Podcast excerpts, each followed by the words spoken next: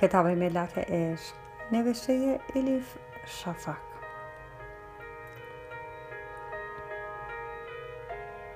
ترجمه ارسلان فصیحی.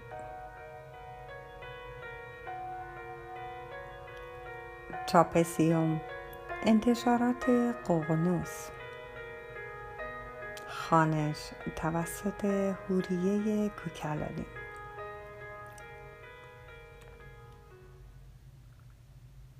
کیمیا قونیه، جمادی‌الثانی ششصد و چهل و پنج. با هم نخوابیدیم حتی یک بار. شش ماه است ازدواج کرده ایم، اما هنوز زن و شوهر نشده ایم. برای اینکه آدم‌های دور و برم متوجه موضوع نشوند، هر کاری از دستم بر بیاید میکنم. اما به این سادگی ها هم نیست، شک میکنند. شاید هم شرمندگیم را از صورتم میخوانند، مثل لکه روی پیشانیم. نگاه هم که میکنند، اولین چیزی که میبینند این است. وقتی توی کوچه با دوست آشنا حرف میزنم، توی مزرعه و جالیز کار میکنم، توی بازار خرید میکنم، یا توی خانه از مهمان پذیرایی میکنم، شاید اولین چیزی که همه متوجهش میشوند این است که همه میدانند زنی شوهردار، اما هنوز باکرم. البته اینطورها هم نیست که شمس اصلاً به اتاقم نیاید. می آید و هر وقت بخواهد پیشم بیاید، حتما از قبل خبرم می کند و می پرسد آمدنش اشکالی دارد یا نه. هر بار هم من جواب همیشگی را می دهم. می گویم البته که اشکالی ندارد، من همسر شرعی توام. شبهایی که او قرار است بیاید، تمام روز بی‌صبرانه انتظار میکشم و دعا میکنم وصل مرا بخواهد، اما شب که میآید دقلباب میکند و داخل میشود. تنها کاری که میکند نشستن و صحبت کردن است.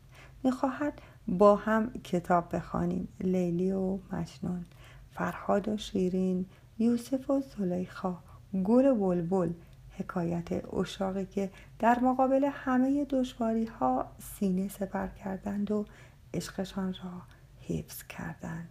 اینها را که می‌خوانم دلم می‌گیرد، شاید چون می‌دانم مزه چنین عشقی را هیچ وقت نخواهم چشید.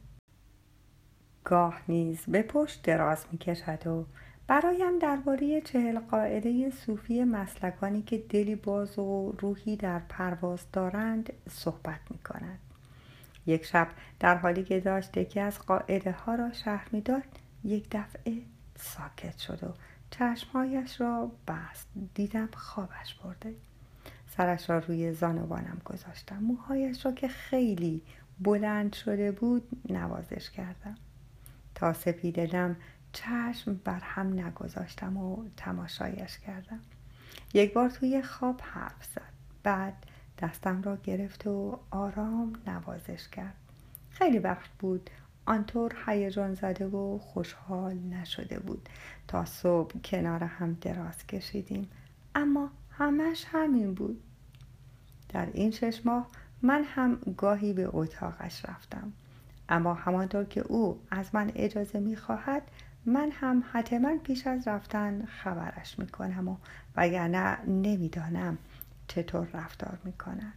امروز شمس به فردایش نمیخورد، حتی این لحظهش به لحظه بعدش. فهمیدن حالت روحیش از حل کردن معما سخت تر است. بعضی وقتها خیلی بشاش و با محبت است، بعضی وقتها هم با یک من عسل نمیشود خوردش. یک بار در را به رویم بست و فریاد زد راحتم بگذار، دیگر به دل نمیگیرم. نشکستن را یاد گرفتم، همینطور ناراحت نکردن او. ماها طوری وانمود کردم که انگار همه چیز رو به راه است، نه برای گول زدن دیگران، برای گول زدن خودم. با خودم گفتم حالا که شمس مثل شوهرها رفتار نمی کند، من برایش نقش‌های دیگری در نظر می‌گیرم. دوستم بود، همرازم، رفیقم، گاهی برادرم، گاهی پسرم.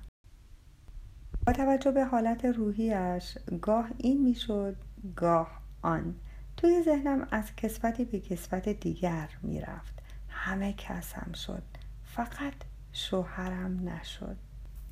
مدتی به این منوال سر کردم. بی آنکه انتظار زیادی داشته باشم، منتظر لحظه هایی میماندم که دو نفری بنشینیم و حرف بزنیم. شمس برای فکرهایم ارزش قائل بود. شادم میکرد، تشویقم میکرد خلاقانه تر فکر کنم. خیلی چیزها از او یاد گرفتم و مطمئنم من هم چند چیز به او یاد دادم. دستم نمیدانست خوشبختی خانوادگی یا کاشانه‌ای گرم چگونه چیزیست. کمی هم که شده مزه اینها را چشاندم به او. علاوه بر اینها هیچ کس مثل من نتوانست او را بخنداند. با این حال کافی نبود، کافی نیست. این فکر را که شمس دوستم ندارد نمیتوانم از ذهنم بیرون کنم. شک ندارم مرا میپسندد و به من علاقه دارد، اما این ربطی به عشق ندارد. دلم میگیرد از همه آدم های دور برم، از همه دوستان و آشناها دور شدم. دیگر ترجیح میدهم توی اتاقم بنشینم و با مرده ها حرف بزنم. مرده ها برخلاف زنده ها پیش داوری نمی کنند. تنها دوستم جز مرده ها گل کبیر است. چون هر دویمان بنابر دلایل خاص خودمان ترجیح داده ایم دور از جماعت بمانیم. رفته رفته با هم دیگر دوست شده ایم. او دیگر صوفی به حساب می آید. اثری از زندگی قبلیش در وجودش نمانده، پاک شده. یک بار گفتم شیفته جسارت، متانت و عزمش برای آغاز زندگی نو شدم. سرش را به دو طرف تکان داد و گفت اما من زندگی نو آغاز نکردم. تنها کاری که کردم مردن پیش از مرگ بوده.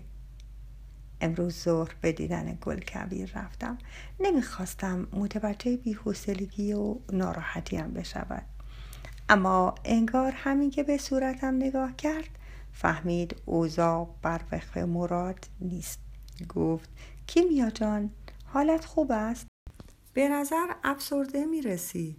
خواستم جوری دست به سرش کنم اما در برابر اصرارش نتوانستم مقاومت کنم و سر درد دلم باز شد. گفتم خوب نیستم، خواهش میکنم کمکم کن.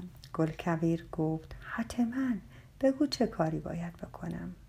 گفتم مسئله شمس است، اصلا پیشم نمی آید. یعنی می آید اما آنطور نمی آید. میخواهم دوستم داشته باشد، نه مثل برادر و رفیق، مثل شوهر. خواهش میکنم یادم بده. گفت چه چیزی یادت بدهم؟ گفتم خودت که فهمیدی.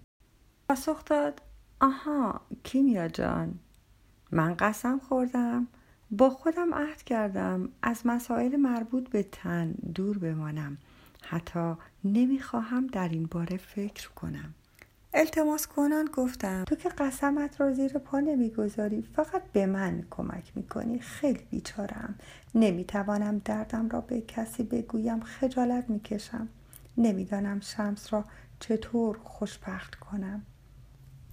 گل کبیر گفت اما شمس درویش است، اینطور نزدیک شدن به او صحیح نیست. گفتم درویش هم که باشد، خب آدم که هست، بالاخره او هم برد است. تمام پسران آدم ابوالبشر گوشت و پوستند. به هر کسی بدنی عطا شده. شمس هم بدن دارد، مگر اینطور نیست؟